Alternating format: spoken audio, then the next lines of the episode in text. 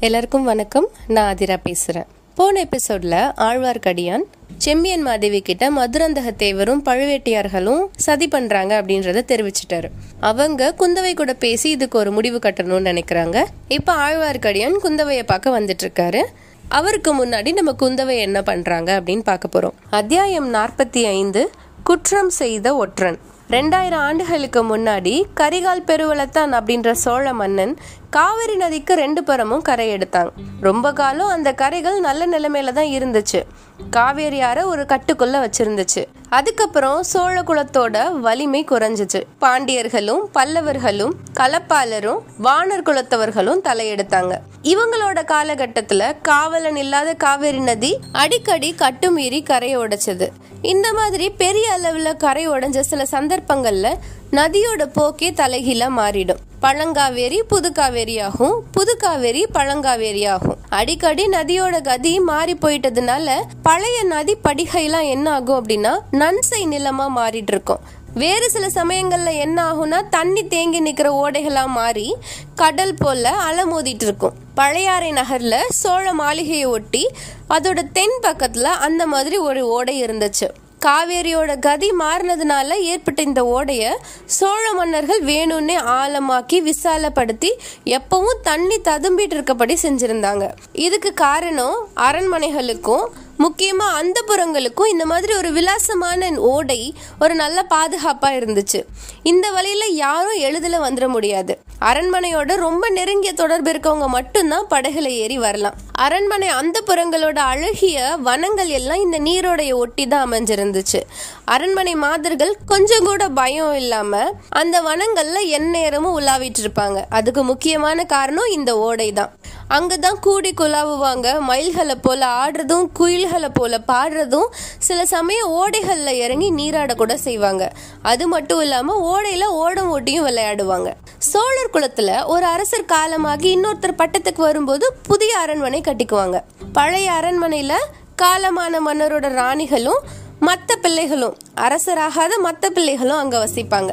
பழையாறை அரண்மனையில் செம்பியன் மாதேவியோட அரண்மனைக்கு பக்கத்தில் அடுத்தபடியாக குந்தவை பிராட்டியோட மாளிகை இருந்தது. அது அழகிலும் கம்பீரத்திலையும் ரொம்ப சிறந்து விளங்குச்சு. அதுக்கு காரணம் அது சுந்தர சோழர் வசிச்ச அரண்மனை. அவர் தஞ்சைக்கு போனதுக்கு அப்புறம் அந்த அரண்மனைக்கு குந்தவையே எஜமானியா மாறிட்டா. அந்த மாளிகையோட பின்பக்கத்து தோட்டம் ரொம்ப அழகா இருந்துச்சு. வானத்தையே தொற்ற அளவுக்கு பெரிய ஆலமரங்களும் இருந்துச்சு. சின்ன சின்ன பூச்செடிகளும் இருந்துச்சு. வளைஞ்சு நெளிஞ்சு மரங்களை தழுவிக்கிட்டு இருந்த பூங்கொடிகளும் இருந்துச்சு. அந்த பூக்கொடிகளாலான கொடி வீடுகளும் இருந்துச்சு. குந்தவையும் அவளோட தோழிகளும் மாலை நேரத்தை பெரும்பாலும் இந்த வனத்துல தான் கழிப்பாங்க. சில சமயம் எல்லாரும் சேர்ந்து ஒரே இடத்துல உட்காந்துட்டு கதைகள் பேசிட்டு இருப்பாங்க. நல்லா கொட்டம் அடிப்பாங்க. இன்னும் சில சமயம் ரெண்டு பேராவும் மூணு பேராவும் பிரிஞ்சு போய் அங்கங்க அந்தரங்கம் பேசிட்டு இருப்பாங்க. சில நாளா குந்தவையும் வானதியும் தனியே பிரிஞ்சு போய் பேசுறது வழக்கமா போயிடுச்சு. அன்னைக்கு ஒரு பெரிய ஆலமர கிளையில கட்டி தொங்க விட்டிருந்த ஒரு கொடை ஊஞ்சல்ல குந்தவையும் வானதியும் உட்காந்து ஆடிட்டே பேசிட்டு இருந்தாங்க. பறவைகளோட கலகலப்பு தொனியோட சேர்த்து போட்டி போடுற மாதிரி பெண்மணிகளோட குதூகல சிரிப்பொலியும் இருந்துச்சு. ஆனா குந்தவையும் வானதியும் மட்டும் சிரிக்கல. மற்றவங்களோட சிரிப்பு அவங்களுக்கு அவ்வளவா பிடிக்கவும் இல்லை. பேச்சு தான் அதிகமா பேசினாங்களோ அப்படின்னு நினைச்சா அதுவும் அவ்வளவா இல்லை. அப்போ கொடி வீடு ஒன்ல இருந்து ஒரு பெண் கீதம் பாடுறா. அது கண்ணன் பிறந்த நாள் இல்லையா? அவ பாடினதும் கண்ணனை பத்தின பாடல் தான். நிலால வேணுகானம் கேக்குது. அந்த கானம் கண்ணன் மேல காதல் கொண்ட ஒரு பெண்ணை வேதனை கொள்ள செய்யுது. அவ தன்னோட வேதனைய வாய் திறந்து பாடுறா. அதுக்கு மர கிளையிலிருந்து ஒரு கிளி ஆறுதல் சொல்லுது. அதுதான் அந்த பாடல். கேட்கலாமா? அந்த பெண் சொல்றா வேதனை செய்திடும் வெண்ணிலவில் இங்கு வீணன் எவன் குழல் ஊதுகின்றான்? நாதனில்லா இந்த பேதை தன்னை நலிந்திடுதல் என்ன புண்ணியமோ? அப்படின்னு கேக்குறா அதுக்கு அந்த கிளி சொல்லுது வானமும் வையமும் இன்புறவே ஐயன் வாய் மடுத்தூதும் குழலி செய்தான் மானே உந்தனை வருத்திடுமோ? இந்த மாநிலம் காணா புதுமையம்மா அப்படின்னு சொல்லுது. அதுக்கு அந்த பெண் சொல்றா பூவையே உந்தனை போற்றிடுவேன் நல்ல புன்னை மலர் கொய்து சூட்டிடுவேன். எந்தன் ஆவி குலைந்திடும் வேளையிலே ஒரு ஆறுதல் கூற நீ வந்தனையோ? அப்படின்னு கேக்குறா. அதுக்கு அந்த கிளி சொல்லுது கட்டழகி உந்தன் காதலினால் எங்கள் கண்ணன் படுந்துயர் சொல்ல வந்தேன். உன்னை விட்டு பிரிந்த நாள் முதலாய் நல்ல வெண்ணையும் வேம்பாய் கசந்ததென்பான் அப்படின்னு அந்த கிளி சொல்லுது. பாடலோட பின்பகுதியை கவனமா கேட்டுட்டு இருந்த குந்தவை பாடல் முடிஞ்சது சொல்றான் நல்ல கண்ணன் இந்த செந்தமிழ் நாட்டுக்கு தெய்வமா வந்து வாச்சான். வெண்ணெய் சாப்பிடுறதும் குழல் ஊதி பெண்களோட காலம் கழிக்கிறது மட்டும் பண்ணிட்டு இருந்தா மற்ற காரியங்கள்லாம் என்ன ஆகுறது அப்படின்னு கேக்குறான். மறுமொழி எதுவுமே சொல்லாம இருந்த வானதியை பார்த்து என்னடி மௌனம் சாதிக்கிற? நீயும் கண்ணனோட குழல்ல மயங்கிட்டியா என்ன? அப்படின்னு கேக்குறா. அக்கா என்ன கேட்டீங்க? அப்படின்னு கேக்குறா வானதி. என்ன கேட்டனா? உன்னோட கவனம் எங்க போயிடுச்சு? எங்கேயும் போகலக்கா. உங்ககிட்ட தான் இருக்கு. அடி கள்ளி. என்கிட்டயே போய் சொல்ற பாத்தியா? உண்மையில உன்னோட மனம் இங்க இல்ல அப்படின்றதும் அது எங்க போயிருக்கோ அப்படின்னு நான் சொல்லட்டுமா? தெரிஞ்சா சொல்லுங்களேன். நல்லா தெரியும். ஈழ நாட்டு போர்க்களத்துக்கு போயிருக்கு. அங்க என் தம்பி ஒரு கபடமற்ற பிள்ளை இருக்கானே. அவனை இன்னும் என்ன பொடி போட்டு மயக்கலாம் அப்படின்னு உன் மனம் யோசிச்சுட்டு இருக்கு நீங்க சொன்னதுல ஒரு பாதி உண்மையக்கா. என் மனம் ஈழ நாட்டுக்கு அடிக்கடி போயிட்டு தான் வருது. ஆனா அவரை பொடி போட்டு மயக்கிறத பத்தி நான் யோசிக்கல. அவர் போர்க்களத்துல எவ்வளோ கஷ்டப்படுறாரோ. அவரோட திருமணியில எத்தனை காயம் பட்டிருக்கோ அவர் எங்க படுத்துக்கிறாரோ என்ன உணவு சாப்பிடுறாரோ அப்படின்லாம் தான் நான் யோசிச்சுட்டு இருக்கேன். அவர் அப்படிலாம் அங்க கஷ்டப்பட்டுட்டு இருக்கும்போது இங்க நான் சுகமா சாப்பிட்டு நல்ல ஆடை உடுத்தி பஞ்சனை மெத்தையில படுத்து தூங்குறத நினைக்கும் போது வேதனையா இருக்குக்கா.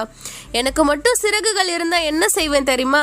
இந்த வினாடியே இலங்கைக்கு பறந்து போயிடுவேன். பறந்து போய் என்ன செய்வேன் அவனுக்கு இன்னும் உபதிரவம் தானே செய்வேன் ஒரு நாளும் இல்லக்கா. அர்ஜுனனுக்கு சுபத்ரையும் கிருஷ்ணனுக்கு சத்யபாமாவும் ரதம் ஓட்டுறது மாதிரி நானும் ஓட்டுவேன். அவர் மேல எய்யிற அம்புகளை என்னோட மார்பில் நான் தாங்கிக்குவேன். நீ தாங்கிக்கிட்டா அவன் பார்த்துட்டு சும்மா இருப்பானா? அது அவருக்கு இஷ்டம் இல்லைன்னா பாசறையில காத்திருப்பேன். போர்க்களத்திலேருந்து அவர் திரும்பி வந்ததும் காயங்களுக்கு மருந்து போட்டு கட்டுவேன். மலர் படுக்கை விரிச்சு வச்சிருப்பேன். அறுசுவை உணவு சமைச்சு வச்சு கொடுப்பேன். உடல் வலியெல்லாம் மறக்கிறதுக்கு வீணை மீட்டி பாட்டு பாடி தூங்க பண்ணுவேன். இதெல்லாம் நடவாத காரியம் வானதி. சோழ குலத்து வீரர்கள் போர்க்களங்களுக்கு பெண்களை அழைச்சிட்டு போறதில்ல. ஏன் அக்கா அப்படி?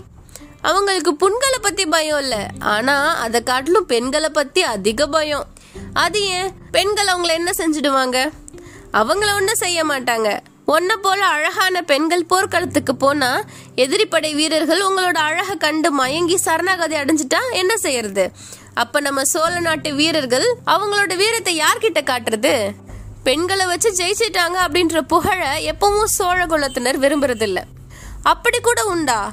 எதிரி வீரர்கள் என்ன அவ்வளோ மூடர்களா என்ன? பெண்களோட அழகை பார்த்து மயங்கிறதுக்கு? ஏன் மாட்டாங்க? அடியே வானதி குடந்தை ஜோதிடர் வீட்லயும் அரசலாற்றங்கரையிலும் நம்ம ஒரு வீர வாலிபனை பார்த்தோமே. ஞாபகம் இருக்கா? இருக்கு. அதுக்கு என்ன? நம்ம எல்லாம் பார்த்துட்டு அவன் எப்படி போதை கொண்டவன் மாதிரி மயங்கி நின்னான் உனக்கு ஞாபகம் இருக்கா? அதுவும் ஞாபகம் இருக்கு. ஆனா நம்ம எல்லாம் பார்த்துட்டு அப்படின்னு நீங்க சொல்றதுதான் தப்பு.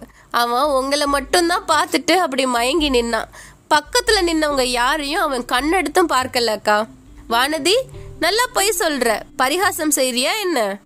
இல்லவே இல்ல. நான் ஒன்னு கேட்கட்டுமா அதுக்கு உண்மையா பதில் சொல்வீங்களா? கேட்டுதான் பாரு அந்த வாலிப வீரனோட ஞாபகம் உங்களுக்கு ஏன் இப்போ வந்துச்சு? நல்ல வாயாடியா போயிட்ட. அவன் ஞாபகம் வந்ததுல என்ன தப்பு? தப்புன்னு யார் சொன்னா? நான் சொல்லலையே. அது ரொம்ப இயற்கை தான் எனக்கு கூட அந்த வாலிபனோட கதி அதுக்கப்புறம் என்ன ஆயிருக்குமோ அப்படின்னு கவலை தான் உனக்கு எதுக்கு அதை பத்தி கவலை வரணும்? ஏன் கவலைப்படக்கூடாது? ஒருத்தரை நம்ம பார்த்திருந்தா அவரோட ஞாபகம் நமக்கு அடிக்கடி வந்தா அவர் என்ன ஆனார் அப்படின்னு தெரிஞ்சுக்கிறதுக்கு விரும்புவது இயற்கை தானே நல்ல இயற்கை. அப்படியெல்லாம் மனசை சிதறவிடக்கூடாது. மனசை எப்பவும் கட்டுப்படுத்தி வச்சுக்கணும். அது கேளு வானதி. ஏதோ பறை சத்தம் கேக்குதே. அந்த குரல் என்ன சொல்லுது? கொஞ்சம் கவனமா கேளு பார்க்கலாம். ஆமா தூரத்துல எங்கேயோ வீதியில பறை கொட்டுற சத்தமும் கேக்குது. நடுவுல ஏதோ மனுஷ குரல் கூச்சலிடும் சத்தமும் கேக்குதே. காது கொடுத்து கவனமா கேட்டப்போ அந்த மனுஷ குரல் என்ன சொல்லுச்சு தெரியுமா? பகைவன் நாட்டுல இருந்து வந்த ஒற்றன் ஒருத்தன் தஞ்சாவூர் கோட்டையில பொய் முத்திரைய காட்டி புகுந்து உழவு பார்த்துட்டு ஓடிட்டான். ரெண்டு பேரை மரண காயப்படுத்திட்டு தப்பி போயிட்டான். அவன் ஒரு வாலிபன் வாட்ட சாட்டமான தேகம் உடையவன். இந்திரஜித்த போல மாய தந்திரக்காரன் பெயர் வல்லவரையன் வந்தியத்தேவன்.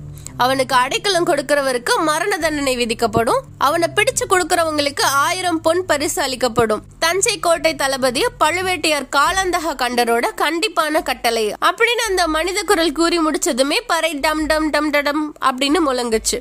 குந்தவை தேவியோட திருமணி என்னவோ ரொம்ப நடுங்க ஆரம்பிச்சிருச்சு. அதே சமயம் ஒரு தாதி பெண் வந்து சொல்றா தேவி ஆழ்வார்க்கடியான் அப்படின்ற வீர வைஷ்ணவர் உங்களை பார்க்க வந்திருக்கிறாரு. ஏதோ அவசர காரியமா அப்படின்னு சொல்றான் இதோ வந்துட்டேன் அப்படின்னு சொல்லிட்டு குந்தவை அந்த ஊஞ்சல்ல இருந்து இறங்கி வேகமா போறான் இத்தோட இந்த அத்தியாயம் முடியுது. குந்தவை தேவியோட திருமேனி ஏனோ நடுங்குச்சு அப்படின்னு சொல்லியிருக்காரு கல்கி. ஏன் நடுங்குச்சுன்னு நமக்கு எல்லாருக்கும் தெரியும்ல. அடுத்த அத்தியாயத்துல ஆழ்வார்க்கடியான் குந்தவை கிட்ட என்ன விஷயங்கள் பேசுறாரு அப்படின்றதெல்லாம் இருக்கும். ஆனா கூடி சீக்கிரமே குந்தவையும் வந்தியத்தேவனும் சந்திக்கிற காட்சி நம்ம பார்க்க போறோம். வெயிட் பண்ணிட்டே இருங்க. அது வரைக்கும் bye bye from Aathira your reading mind voice stay tuned